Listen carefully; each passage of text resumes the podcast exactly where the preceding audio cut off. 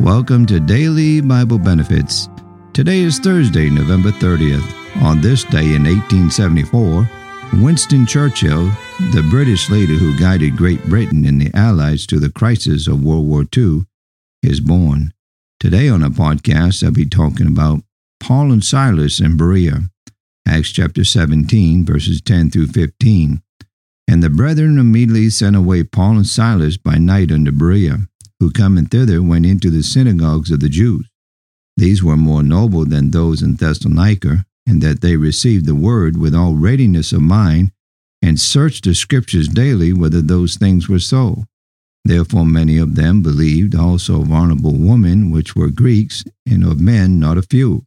But when the Jews of Thessalonica had knowledge that the word of God was preached of Paul at Berea, they came thither also and stirred up the people and then immediately the brethren sent away Paul to go as it were to the sea, but Silas and Timotheus abode there still. And they conducted Paul, brought him unto Athens, and receiving a commandment unto Silas and Timotheus for to come to him with all speed, they departed. Foot and mouth disease.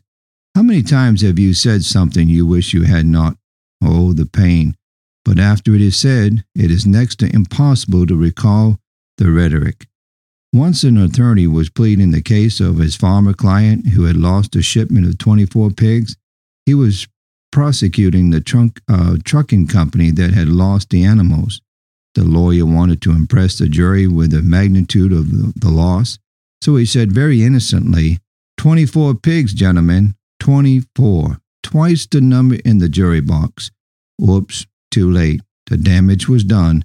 It was all over but the verdict. Thank you for tuning in to Daily Bible Benefits.